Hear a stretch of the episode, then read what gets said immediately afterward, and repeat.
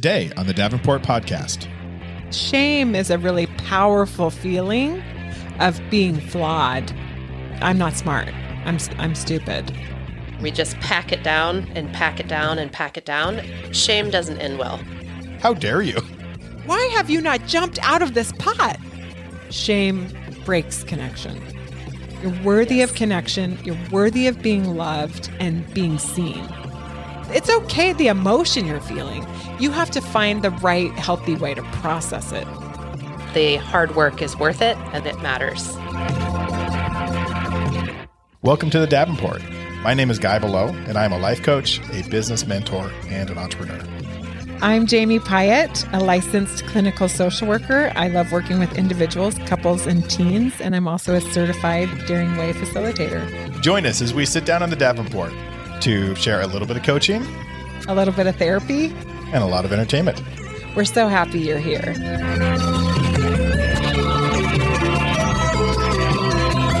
Hi, Jamie. Welcome back to the Davenport. It's good to be back. And thanks for joining us, everyone, on your devices. We love doing this, and we love to get more listeners. So tell your friends, tell your family, and give us feedback. Give us a review. Let us know what you think about the show. Let us know topics you'd like to hear more about. Yeah, we got some DMs last night on some good topics to address in the future. So I think it's good when we hear from you. Yeah. And one more thing we want to remind our guests about, if they haven't seen the social media post about our in-person event, we want to do a little plug here. So, Jamie, what are we doing? We're doing our first night on the Davenport live. So that's exciting. And as things are slowly opening up here in Southern California, we thought it would be great to meet in person. We're going to keep it at 20.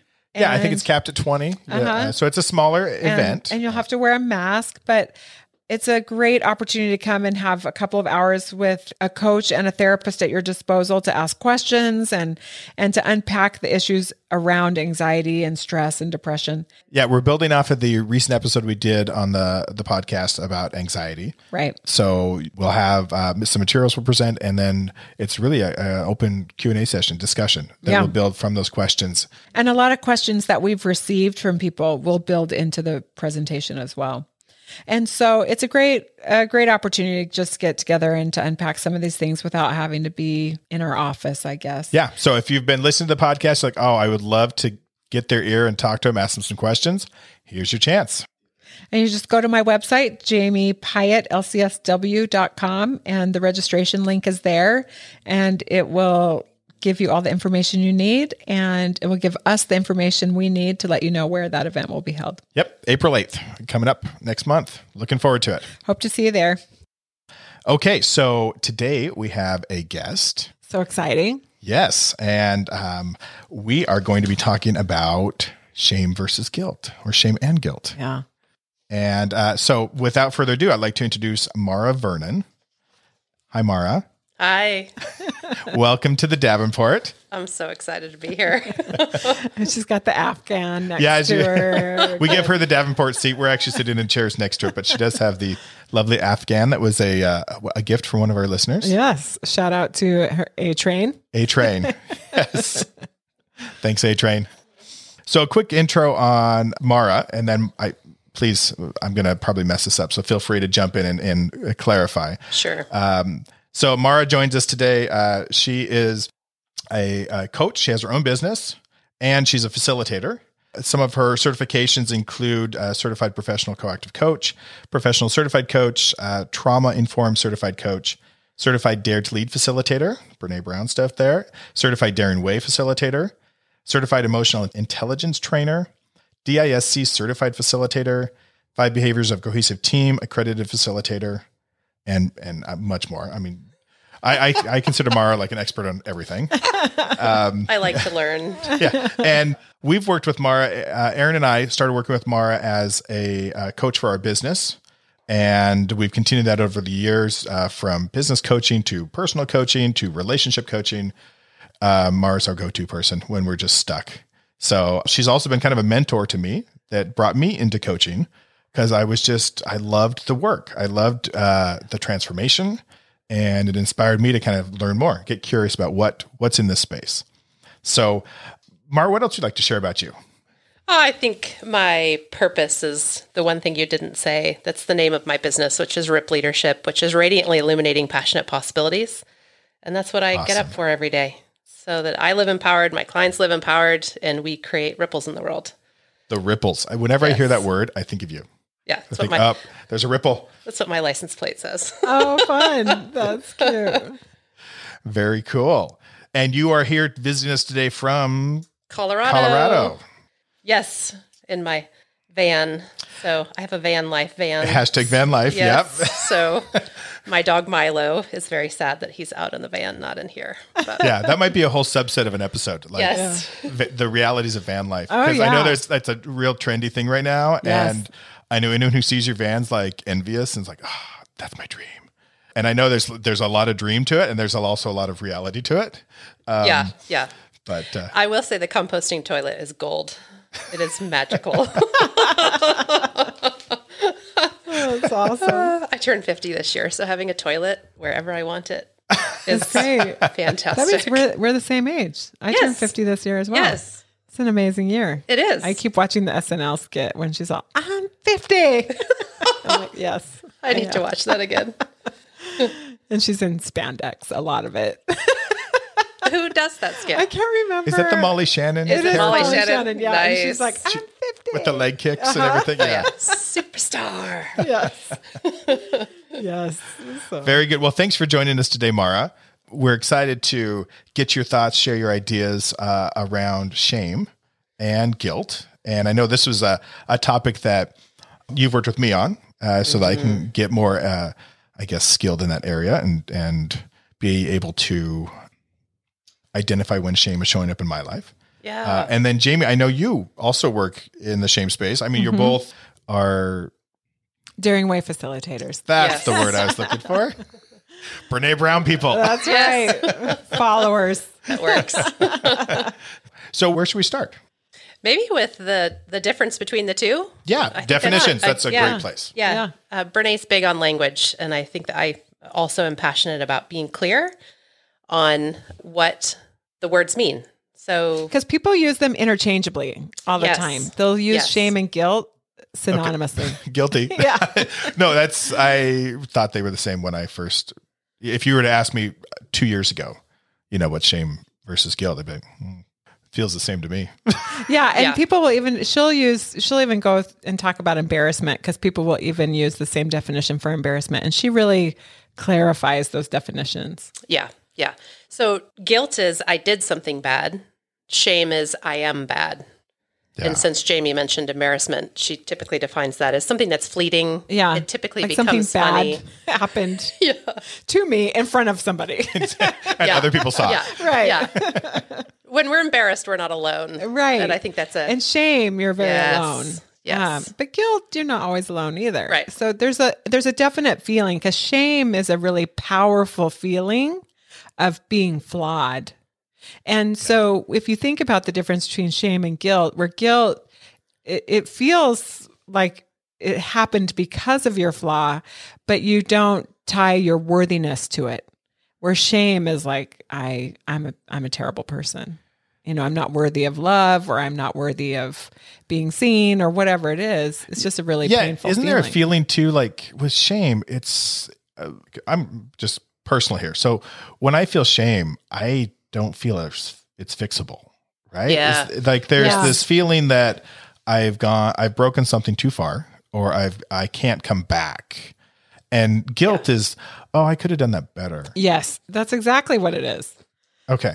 So when you think about in this one, okay. Think about, well, I think about when kids, especially when I have adolescents come in, and they're like, well, maybe they're not doing well in school.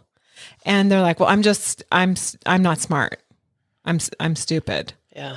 I'm like, okay, well, tell me more about that. Yeah. Because you just told me that you fixed the brakes on your car. And I was like, last I checked, I don't think a stupid person can do that. And then they, you have to challenge that for them, because they'll sit in that space. And oftentimes they live in a family culture that allows that shame. How could you do something like Oh, you know, yeah. How could you get a D on a, that's easy math, or it's the, whatever it is. And it's shaming, right? So we can live in a family culture of shame. We live in a culture in the United States that uses a lot of shame. Yeah. I don't know. You've been really well-traveled, so you probably know if that's, not the case in a lot of other countries. Yeah, that's a great question. Is it universal, like worldwide? I think because the U.S. is such a highly achievement-based country that shame comes along with that. Okay. Right? If you don't do enough, then you are not enough. Right. And so it's very much tied, I think, to the U.S. shame culture. I think it does exist in every culture. Yeah. And I think it's very prevalent in the United States. Yeah. Yeah. Yeah. I think, too, Jamie gave a good example of youth in the workplace. Back to Guy's point, when people are in shame in the workplace, it really eliminates the ability to be accountable. Because if I'm a complete failure in my job, then there's no way for me to own something and move forward and be accountable. And it's the same for kids as well. Yeah. But I think in the business world, it's such a huge tool because it's used as a tool against people. Yeah. And then it breeds really poor performance and outcomes. Yeah. Because give me an example of that you've intrigued me, because that's kind of the other side of it, right? Like, yeah, there's the front side that says, I feel the feelings I'm having, right? Shame. But then it manifests in... Yeah. Outward. Yeah. I can think of an example, if someone's been given a project and then they don't do it the way that the boss wanted them to do it. And then the boss shames them. And it's basically like, I can't believe I even gave this to you in the first place. Right. And I knew you wouldn't be successful. Exactly. Yeah. Right. They have no recourse to learn and develop and shift and move forward. They're stuck in shame of, well, clearly I'm not good enough to do this job. Yeah. And they get completely stuck. And so there's no accountability that goes along with that either. Guilt, on the other hand, if the boss gives the person the project, they don't do it the way that they were intended, they can say behaviorally, hey, here's the thing that happened specifically that didn't happen, which now I can be accountable to that and I can do something different. I can work my way out. Yes, right. Because blame is completely tied to shame, right? Yeah. So if you're blaming someone, or even things like, how could you? So I see it more in my work in relationships, it'll show up, right? Like, what were you thinking? How could you, such an incendiary comment, right? Well, it's shame, based, because how do you feel? It's then? A question draped in blame, right? Right. Yeah. I mean, even if you go to Gottman principles, that contempt is shaming, right? So it's like, you're not worthy of my time or of my attention, because how could you do something so stupid? Or how could you be like that? Or how could you think that? And so all of a sudden it's tied to my ability to be accepted or to be worthy of love, or, whatever that is. Or do my job. Yeah. I mean, it can show up in the workplace. It shows up in our relationship. So let's pick that apart though, because the intention, I think contempt's a slippery slope, right? There might be contempt, but a lot of times you don't show up with contempt, but you say something like that. How could you do that? And that's contempt. Obvious, right? It's obvious. Yeah. So let's give them the benefit of the doubt. If the intent was, this hypothetical conversation was, how could you have done that? Or how did you mess that up so bad? Mm-hmm. They're trying to get correction, right? Or a change of behavior, but instead they're applying shame, and then the person is losing motivation. And so it kind of all falls apart really quick. Right.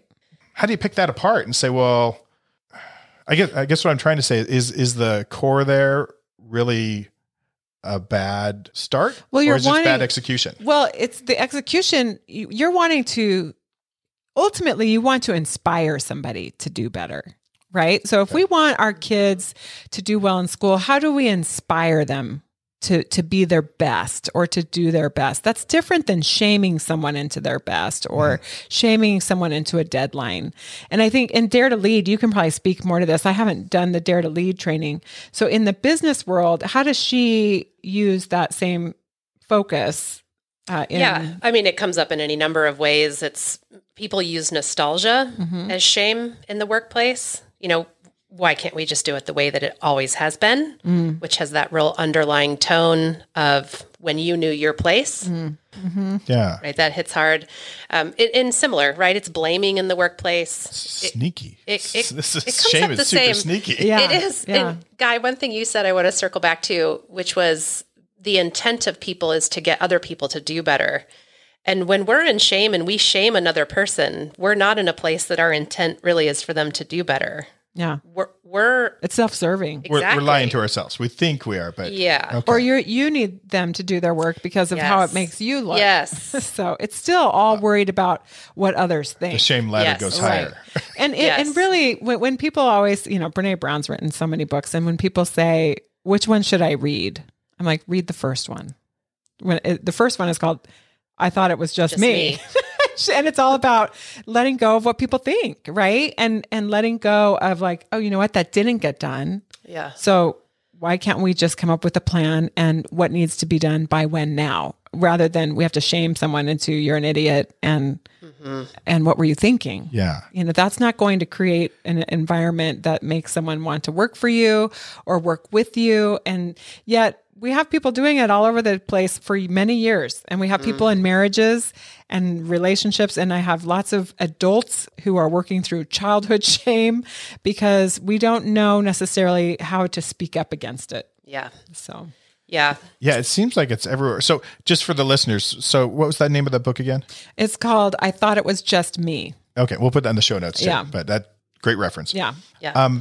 So it sounds like, good intentions or not, we shouldn't even head down this road, right? Because it's not like it's going to end up, you can't. Shame doesn't end well. Right. No. You can't save it. But it is a universal feeling. Yes. Like if you ask anybody, can you identify an experience where you felt shame in school? You will not find anyone, at least who went through the public school system, who cannot remember an experience where they felt publicly shamed by a teacher or a principal or some authority figure.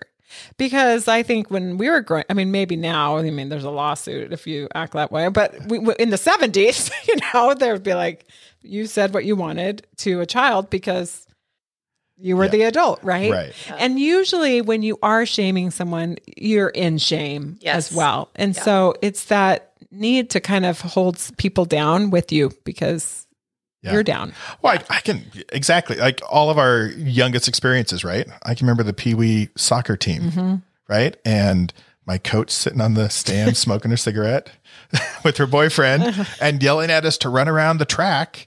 And, if you didn't keep up, what's wrong with you? Hurry up. What do you know? Yeah. And it was never, we have such kid gloves now, right? Mm-hmm. Like if you were to see a coach yelling at kids, like all the parents would get uproars, but then at the same time with this virtual learning environment, I've heard some stuff on the Zoom calls. You're like, that's tone is interesting, right? That's there's not a loving motivational tone sometimes to teachers.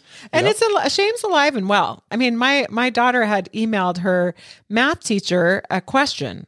And the next day I'm on the computer listening to her math class, and the teacher's like, and I had a student email me blah, blah, blah, blah, blah. And then she's like, I'm not interested in accommodating your vacations. And the email didn't have anything about a vacation, just said, I'm not going to be in class tomorrow. And I think she had even said, I won't have access to the internet. And so then my daughter was sitting there completely internalizing this. Like I had done something wrong, and she's a pleaser. So she's like, oh gosh, she's talking about me, and she's, going through all these distortions in her mind.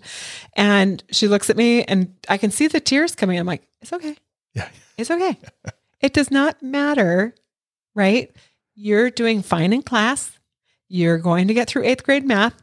It doesn't matter what this teacher thinks of you, right? But it's so hard when you're a teenager. Yeah. It's hard for us as adults to process when someone shames us. Yeah. So, Well, and we'll fight to say it does matter, right? Yeah. It does matter that I do care what this person thinks. Yeah. I do, Yeah.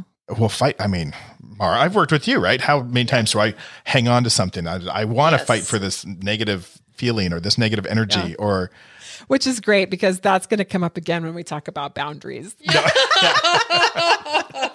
My favorite subject. Yeah. We're gonna, absolutely. Great setup. We're doing a second episode with Mara later on boundaries. So yeah. Because that does help when you can set those kinds of boundaries. But shame knows no boundaries and it doesn't respect boundaries. And I find that a lot of people, like, because shame has become such a buzzword in the last 4 or 5 years. I was going to say that I feel like a lot of these topics we talk about are trendy. And it doesn't, I'm sure there's been shame forever, right? Yes. Do you guys feel there's more shame now, or are we just more aware of it? I think there's awareness. I would agree to the awareness. Just more awareness. And I think we're willing to talk about it. And I think that's one way that the work that Jamie and I do with Daring Way and Dare to Lead is to really start naming it. Yes. And talk about it for what it is. And talk about the harm caused from it. Yes. And shining the light on it. Right. Because I think in the 70s and 80s, parents shamed their kids all the time. And it was a parenting tool. It was like, you just make them feel like an idiot. Yeah. And then they'll toe the line or whatever, or tell them they're an idiot. Yeah. It's like the Goldbergs, right? Murray on the Goldbergs, you moron. Yeah. He's a shame master, And so when you think through that, I think as we've come to learn, because then now we have all this research on adults who were children at that time and the harm that's kind of come and the lack of confidence and the lack of ability to maintain relationships and all of that, you start to see the impacts and effects of shame.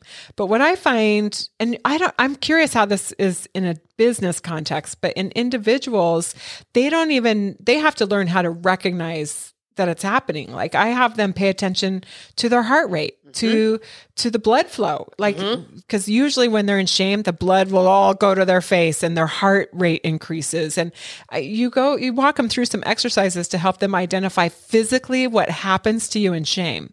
And part of their workbook will ask them, what does shame taste like? What does it smell like? What does it feel like? So you start to get into the visceral experience of shame. And I can remember going through that exercise myself, and you do it in a group setting. And I remember when they, everyone was kind of talking about what it tasted like. And I said, shame to me feels like what it feels like when you bite on tinfoil on a metal cavity filling. It's that feeling of oh my gosh, and it's like immediate, and your body reacts and you have this visceral, it's just like nails on a chalkboard. If the listeners could see us, both Mara and I cringe just now. Right? Because for me... And I think I could taste that in my mouth. Yeah. There's aloe flavor. And for me, that was the greatest description of how shame has felt for me in my life. And I've felt it as a kid, and I have, in certain experiences. I remember in 5th grade having a very shaming experience with my teacher, and I can remember my mother marching into the principal's office, and the principal is like, "Well, we don't tolerate that kind of behavior, right?" And now looking back, they switched. They put me in a different class. Ugh. Nothing happened to the teacher. They put me in a different class. Yeah. Well, at the time I was like, oh great, I don't have to deal with this guy anymore. But now as an adult and a professional therapist, I'm like, they didn't address the problem. Right, we're going to move this troublemaker out. There we go. Right. And so, but I remember that experience in 5th grade, like it happened yesterday, because it was so shaming, and it was in front of the whole class, and it was just this horrible experience. And so when I was asked in the Brené Brown workshop to identify what it tasted like, I was like, oh. Yeah. You got it. Yeah. We do a very similar exercise. The taste and the smell did not make it into Dare Lead, but Guy just went through recently. So we have them draw. Oh, okay. Where they feel in their body and how they experience shame in their body.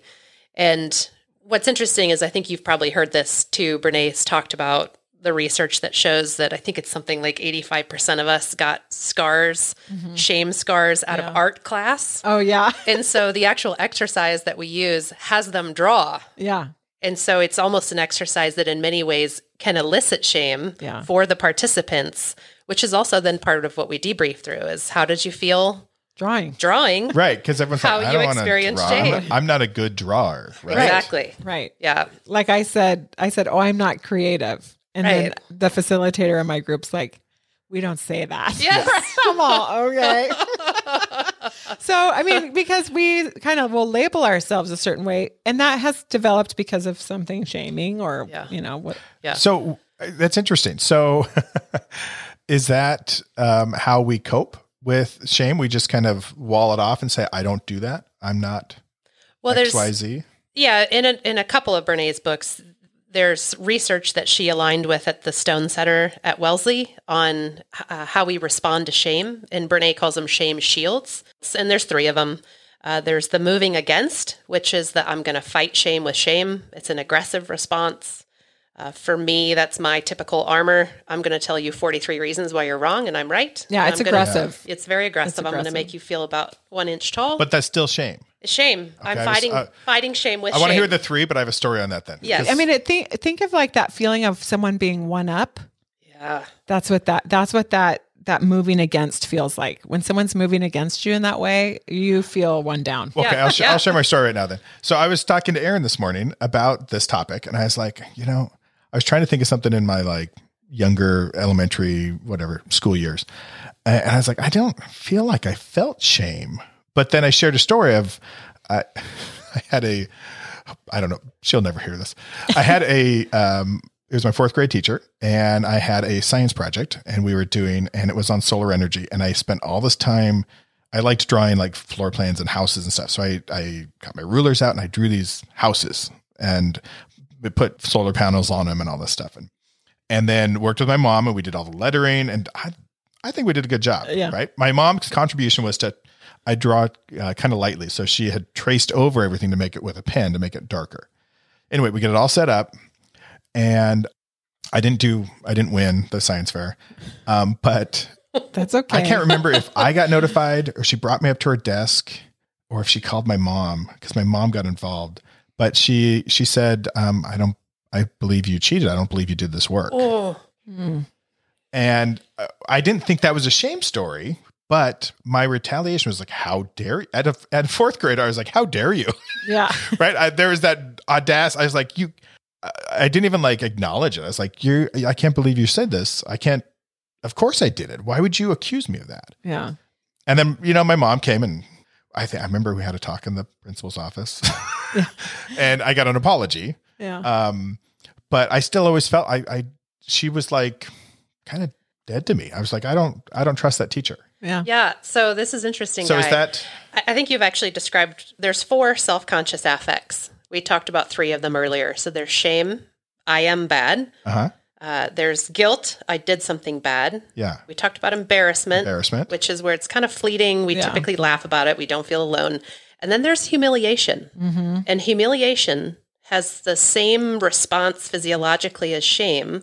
The difference is that you don't feel that you deserved it.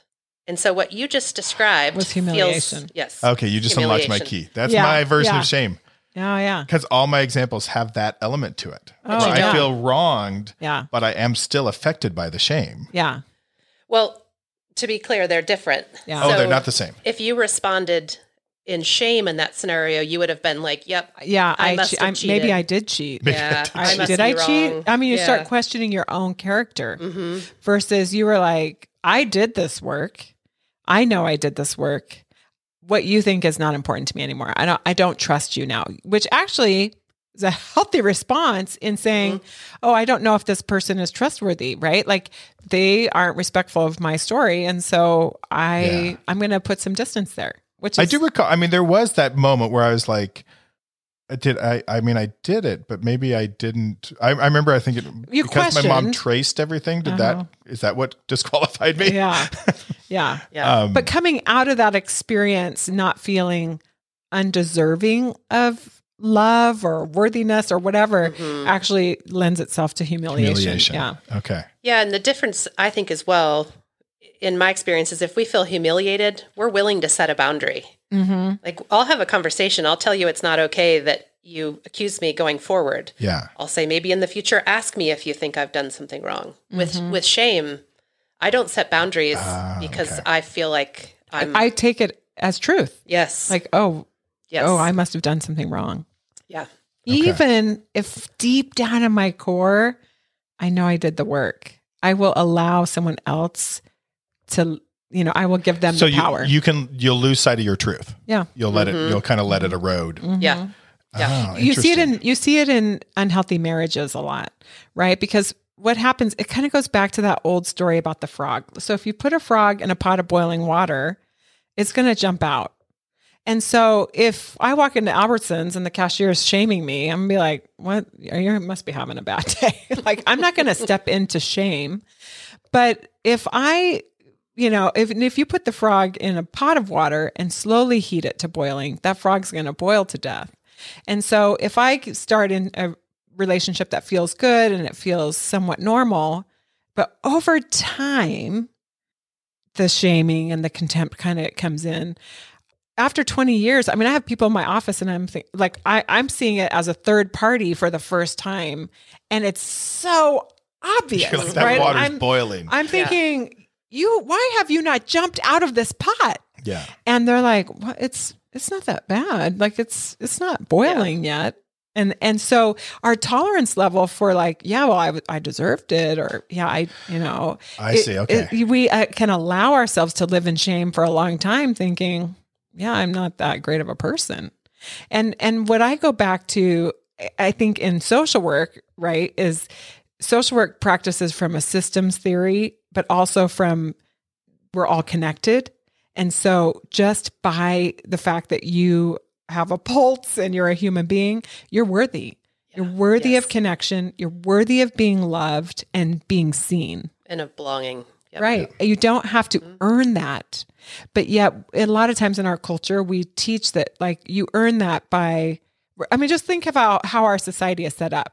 Yeah, right? Well, Mara, you said that, the doing, right? It's all about... Yes, yeah. I'm cum laude because I joined this group because I got this GPA, or and I'm not saying we shouldn't have standards and things to strive for and all of that, but that certainly isn't what allows you to be loved or belong or, things like that. And again, circling back to the workplace, that's prevalent in the workplace, that shame is used as a tool to try to force more productivity out of people. Or the only way that they are judged as worthy in the workplace is their work performance. Yeah. And I mean, you have your performance criteria, you have your reviews, no one gets a raise because they're funny or like you're the fun guy to have on the team. Right, we love them. Yeah. Right? Yeah. The guy who gets a raise is the guy who gets it done, right? Yeah, so we interrupted. So the first shame shield was the moving against. Moving against. Yes. Okay. The shame, responding to shame with shame. Mm-hmm. The second is moving toward, which is a pleasing type of behavior. It's placating. It's, I'm going to tell you. Seeking approval. Yeah. It's and belonging. And just tell you whatever you want to hear in this moment to help. It's Eddie Haskell. To make it stop? Yes. Okay. And to make things... in air quotes, feel better. Again, you'll see that in marriage. Someone's shaming somebody and the partner's like, you're right. Like they just take it. Yes. Right. Yes. So I just want this to end. I just want this to be over. Mm-hmm. So I'm just going to join you in it so that you feel like you're right. Yeah. and ultimately I think in that shame shield, you believe it too. Like you kind of take it. You're like, yeah. And to be clear, that's very different than valuing something like harmony. Or, Guy, I know you value optimism. Yeah. It's not a positive response. It's a response that is trying to deal with the pain of the disconnection and the not feeling like we love being loved or belong. It's not intentional. It's reactionary. Right. Okay. And the sickness part of it is that I'm going to seek acceptance and belonging by joining the shame. Like I'm going to step into the shame. Yeah. So then I feel connected to my partner or my boss or whatever. I mean, it's super unhealthy and way more quiet. Like it's not as blatant. Right. And I think there's that space in the workplace of it, when we take hierarchy and we talk power, we talk diversity, equity, inclusivity, and there's any of those dynamics at play. That is a response I see frequently in the workplace where folks don't feel that it's safe for them to say something, to say the truth. And so then they go into shame because then they feel like, well, I'm not actually saying what I know to be true. I'm not standing up to this person that just said something horrible about me. And I just agree and walk away. And there's a difference between walking away with intention because it doesn't feel safe. And maybe you have a comment on this too, Jamie. But there's the space of shame pushes into a place where we're already escalated physiologically. And so then the safety conversation gets bigger. Yeah. Mm-hmm. Okay. And what's the third shield? The third shield is moving away, which is disappearing. It's avoiding. Silent. Yep. Not showing up. Even keeping secrets. It could be keeping secrets. Mm-hmm. I mean, it's that pulling, like hiding. The hiding part. Mm-hmm. Yeah. And to be clear, all three are not helpful. There isn't a favorite one here. No. Like, well, and the purpose, right, of all of those shields and shame in general is disconnection. Yes. So, and Brené will teach, right, that the opposite of that is empathy. I mean, we could do a whole episode just on empathy, but empathy. Monica, write that one down. Empathy fosters connection. Shame breaks connection. Yes. Right. So that's a really important piece to understand, because when people are like, well, how do we get out of shame culture? How do we, I'm like, we provide empathy. Right.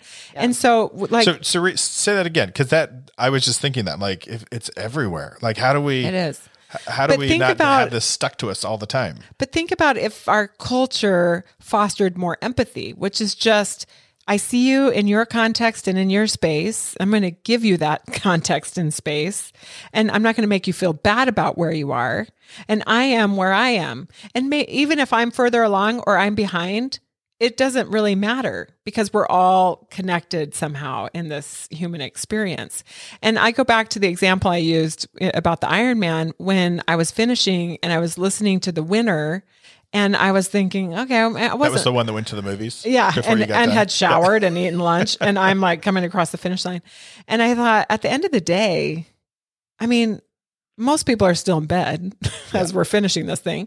And at the end of the day, in 20 years, no one's like, well, what was your time? You know, I mean, it's like, oh, you finished an Ironman.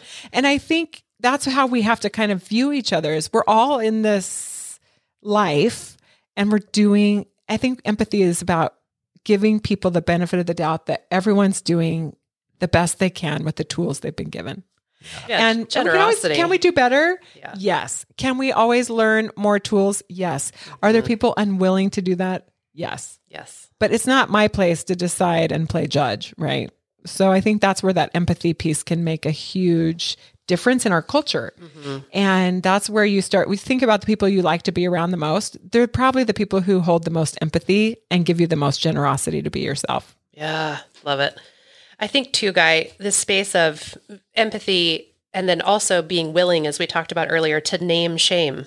Mm-hmm. And what I work with all of my clients on, and in particular with the inner critic. So we've been talking a lot about shaming each other, and then also we shame internally. Mm-hmm. That's what I was going to say, because it did feel external, but I'm probably more guilty of internal shame. Yes, most of us are. Mm-hmm. And so what I work with them on is to notice shame, speak shame, talk to someone else if they can, with the goal of moving from the shame position to the guilt position. So to move from, I'm a horrible person, to, you know what, I did something horrible. Because if I move to, I did something horrible, I can own it, be accountable to it, make amends, and move forward. Yeah. Yeah. Otherwise, when you don't do that, when you're like, I am horrible, you have a little backpack. I always tell people to imagine the backpack of just those bricks that they're loading into that backpack. But when you just say, oh, that wasn't a smart decision. Rather than I'm not smart. I'm not adding any weight to that backpack, right? I'm just moving on. Like I made a mistake. It didn't go my way, but I'm still smart. I'm still okay and move forward. But otherwise, when we shame ourselves, I just feel like we have these backpacks that turn it, you know, we have like day packs and then we have like backpacking packs. And pretty soon you have like the 50-mile pack, the grocery cart. You know, we're just like, we're weighed down in the shame we're imposing on ourselves.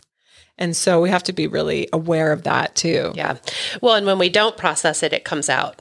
Yeah. So we talk about a couple of these ways that we don't rumble with emotion. And one of them is stockpiling, where we just pack it down and pack it down and pack it down. And then eventually it comes out in our body. We get sick. So all these feelings of shame, we just keep loading up our shopping cart's a good, I'm picturing pushing a shopping cart around in life, right? That's clumsy. So you pack it, you fill it up, and then you said it comes out. Well, it'll come out a number of ways. The stockpiling that I mentioned, it'll actually come out in your body. I can give you an example of that. Yeah. So I coach and I facilitate. I was going through a really hard divorce about 4.5 years ago, and I was experiencing a lot of shame around the divorce. I was not processing it. I was also working with a big client in person. It was 275 leaders in a room, and I'm all mic'd up with my like Justin Bieber concert headset, and it got me. I had not been processing it. I love facilitating, but all of a sudden things started going dark, and basically my you're on stage. Oh yeah, my body went into shutdown. Oh so wow. The people in the front row saw it. They grabbed a chair. They literally shoved the chair, and I passed out into the chair instead of hitting the ground. Oh, but wow. That's an example of stockpiling. I was just pushing it down, yeah. Not processing it. And eventually the body will get you. Yeah. Well, that's, I was thinking like, cause there's probably a lot of high functioning shame holders, right? Mm-hmm. With large shopping carts that we're pushing around. Yeah. So is it just a matter of time or can you hack it? Right. Is there a life hack that says, oh, I can do stockpile and push it all down and still make, But think of a lot of people who have chronic headaches or they have chronic pain, and the doctor, they're like, I've had x-rays, I've had MRIs, and the doctor, they can't find anything. And when they're in my office, I'm like, I bet we can find it. Yeah. Because people don't make the mind-body connection enough, and we want there to be a physical reason. For some reason, it's more socially acceptable if the doctor's like, oh, well, I have a broken rib. That's why I'm in pain all the time. Yeah. Versus I shame myself for 15 years and I'm in pain all the time, right? Because that's actually, it takes a lot of courage to show up and say, I'm struggling with this. Yeah. And so your body is going to hold that. And I always tell my clients, if you don't talk about your feelings will have control over you. Yes. And if you talk about your feelings, you will have control over them.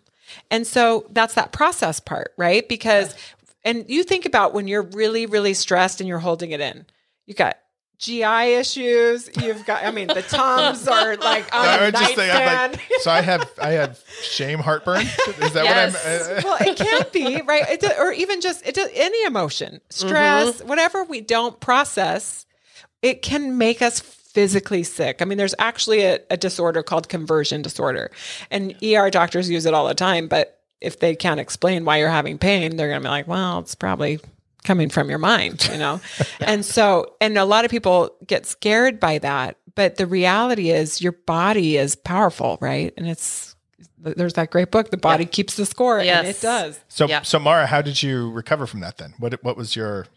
how did you climb out? I came due to some really nice people. So you passed out in a chair on stage with your Justin Bieber mic. Yeah. And then you woke up. Yeah. And she started singing Baby. I wish. Yeah, I wish I popped up. I'm sure I made a joke about it. And I think I probably told that story in the moment, just around how important it is that we process things. Right, because you could have doubled down to been more shame, right? Oh, right. Yes. You could have been like, oh my gosh, I got to go home. Oh, right? Yeah. I'm done. I think I had 2 hours left to go. So, they just took a break. I think they took an impromptu break. Somebody got me some water. And it was lovely, to Jamie's point. Like, these people just went into empathy super quick. And so I think you must have been doing a good job. Like, they already had adopted your concepts. we were doing a year-long series on emotional intelligence. So yes, you're like, this was a test. I was just testing you. Yeah. And I think, again, just to what Jamie was talking about, the space of needing to process emotion is so important, and to name shame. And if we don't know what to call it, it something. Right. So what was your next steps? Obviously you were on stage. You had to kind of wrap that up. What did you do after that? I just drank some water and kept going. No, but to unpack, that, right? Well, so you have all this packed down. When you're back in the van, right? When you're back in the van. Sadly, I didn't have the van then. But no, I think sometimes, even though this is my profession, we're all fairly stubborn about getting help. Yeah. Okay, so let's pause, because coaches, therapists, we all have our stuff. Yes, absolutely. and we don't always do it right. Yeah, yeah. The advantage, I think, to coaching and being a therapist is, I don't know how many times my friends who are therapists and myself, we get these phone calls all the time. Hey, can I process something yes. with you? And I've had so many experiences, and I have a couple of therapists in my life who either I went to school with, or, you know, we've become friends or colleagues over the years, and I will just pick their brain, or I process something in my personal life, or can I, and we, it's almost like the professional courtesy of helping each other in unless yes. it gets into something really where I need to just go hire my own therapist. Right. But there is a lot of help available. Yeah. To do that when you're in that yeah. circle, right? So we're kind of aware yes. of the tools. Yes. So we can identify, we can name, we can do some things. Yeah. And that's what I tell people. It's not that I may be more practiced at it. So I might have a higher level of competence of using these skills and tools. Awareness. And the awareness is up. And sometimes I'm stubborn too. So I called my therapist and just got an appointment real quick. Yeah. yeah. Emergency appointment. I'm sure I cried through that whole appointment. Sometimes I think for those of us, so I don't know if you believe in this thing or not, but I've been called a highly sensitive person in the mm-hmm. past mm-hmm. Through some therapeutic scenarios. So I tend to feel things very somatically. Okay. And so when I connect to something, it can be fairly devastating. Like, I'm not joking that after I think that event, probably spent the next 6 sessions sobbing near the entire with your therapist? Yes, because it's like my body needs to process, and then mm-hmm. the farther you pack it down, probably mm-hmm. the more sobbing time you need yeah. to get it out. So things I do for maintenance is like movies like Steel Magnolias, which I know will make me sob. Like, I'll actually I'll proactively, if I'm going through something hard. Plan a crying event. What yes. it really is, what she's doing is planning a cleanse. Yes, exactly. So this is something that as soon as I have a client who starts crying, the very first thing they say is like, I'm sorry, I don't know why I'm crying. And I'm like, well, I do, because it's a really sad exactly. story. This is really yeah. sad. This is hard stuff. Like, cry. And I buy Kleenex at Costco, so there's plenty of it. So take a tissue and finish crying, because this is cleansing for you. And so the crying, I don't know where in our culture we've decided that crying is a bad shame. Thing. Oh, shame, right? Right. But it is cleansing, and it's a release, and it's your body's way of releasing that energy. And if you think about when you've ever had a really good cry, even whether it's really deep loss or grief or depression or humiliation or shame, at the end of it, you do feel better. Even yes. though it's exhausting, you feel better. No different than a detox after Christmas time, right? Like, you're like, okay, like, it's a very hard and difficult experience. But at the end of that 3 or 5 days, when you're getting sugar out of your system, all of a sudden you're like, I do feel better. Yeah. yeah. You know? Yeah. And so let your body process that too, as well as your mouth, right? As mm-hmm. you process the emotions by talking about it, but let your body feel it and release it by crying. Or, you know, I have clients where I have some adolescents, I've literally ordered the old school sand on the bottom punching bags. Yes. And I'm like, go in your closet. Like the Bozo the Clown? Yes. Yeah. And punch this bag instead of your brother or your, you know, like, it's like, okay, it's okay. The emotion you're feeling, you have to find the right healthy way to process it. So you're yes. not, you yes. know, having these yes. rages or whatever. Yeah. yeah. So it's a real concept for yeah. sure. Yeah. And I think that awareness, I love what Jamie said around, as coaches and therapists, we have the awareness to know that the hard work is worth it and that it matters. Mm-hmm. Yeah, so, yeah. Yeah. Yeah. You can see, you've had enough experience to see the end result, or kind of the steps, and how there's goodness. And you have to practice it in your own life. Like, I'm not going to yeah. teach something I haven't tried to implement yes. in my own life. So I have felt the physical and emotional benefits of these exercises, right? So I'll say that to a client, like, I'm not teaching you something that I'm not trying to execute. Yeah. I don't do it perfectly. yeah. But I these things work, you know? Yeah. I had a hard thing happen this morning. I, on the way over here, was doing breathing exercises. Yeah, it works. Right? It works. It helps calm you down. Recenter you. Yeah. yeah. yeah. So we could talk about this all day. Yeah. Well, let's wrap up. So just to go back, the shame shields, the 3 were? Moving against, which is fighting shame with shame. Okay. Moving That's toward. That's like retaliatory shame. Yep. Mm-hmm. Okay. The moving toward, which is the pleasing. Mm-hmm. And then the moving away, which is the avoiding, disappearing, secret keeping. Okay, so listeners, We all have shame, so identify which one is your special and differentiate place. Right between the shame, guilt, humiliation, and embarrassment. Yes, that's an important distinction to make, so that you're not. Some people are like, I'm all in shame. Actually, no, we have a lot of guilt, we have a lot of humiliating experiences, but we're still intact. So just recognize, the difference between those four terms. Okay, let's wrap up with Mara and Jamie. Like your, I guess, number one tip to recover or kind of from a shame place. If someone finds themselves like, oh, I said, right. It's for me, it's empathy. It's okay. It's that reconnect to your worthiness and your value and sense of belonging. And even if that's just for myself, right? That I'm okay. I'm worth loving, even if it's just loving myself. And that reestablishes a sense of belonging and worthiness. Empathy will always do it. I believe. Yeah. Totally agree. And if I'm not at the space where I can give myself empathy and I'm alone in particular, I'll do something somatic. So with my body, to help my body calm down, to help my central nervous system. So breathing is the easiest one. There's an exercise where you can just put your right hand over your heart. Yeah. I did this with a teenager yesterday and they're like looking at me like, what? And I'm like, just trust me. Yeah. And it works. So if I can calm my body down, so if you're in a scenario where you're feeling shame, just hand over my heart, over heart, slow my breathing.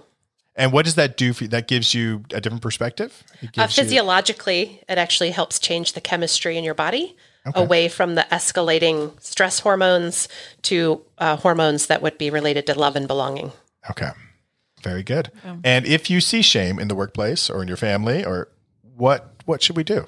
Do we call it out? Do we name it? Don't shame it. Do we shame them? Shame on you. No. I go back to empathy, right? Yeah. You've got to create a place for empathy. But do you interrupt the behavior? Maybe you feel it's not your place. Like, how do you, if it's not even being like, say someone else is being shamed and you see it. Yeah. I think Jamie and I both said this earlier, coming from a place of generosity is super helpful. Because if the person is shaming, they're probably emotionally heightened and triggered. Yeah. So I might say something like, hey, can I interrupt? I don't think you're intending to do this in this moment. Could we take a quick break or ask for a pause of time or to get clear on what's the behavior you're looking at? Because it feels like you're maybe so high up, I don't understand. Put your little coach hat on and be like, hey, how can we... Yeah. improve this. Yeah. And what that is disrupting what's happening. Exactly. You want to disrupt it. Mm-hmm. You don't necessarily have to shame it or, but it's just disrupting what's happening, which allows someone to take a pause, change trajectory a little bit. Yeah. Very good. Well, we didn't really get to guilt, but we did establish that the guilt was the, I've done something. Yeah, I've done something I didn't like or that I feel is wrong, and I can recover from that. Yeah, you just said it. It's as simple as that. Yeah. It's moving from final takeaway. Guilt. Instead of I'm an idiot, I did something idiotic, and if I can say I did something idiotic, that's tangible. It's behavioral. I can now own it. Be accountable to it, make amends, and choose something else. You shot me of choice. The shame is what's like a character assassination, where the guilt is just like, you know what? I shouldn't do that, but I can do better. And I can still walk out and have a conversation with everyone without feeling small or less than. Great place to end. Okay, well... Thank you, Mara, for joining us today. You're welcome. And bringing your van. I'm going to go check it out after this. Yeah, I want to see it too. Thanks for having me. Thanks, Jamie, again for joining me here on the Davenport. We'll see you next week. Take care. Bye. Thanks so much for listening this week. Stay connected by following us on Instagram or Facebook at the Davenport Podcast. For more information on coaching services with Guy, visit his website, thecoachguy.net.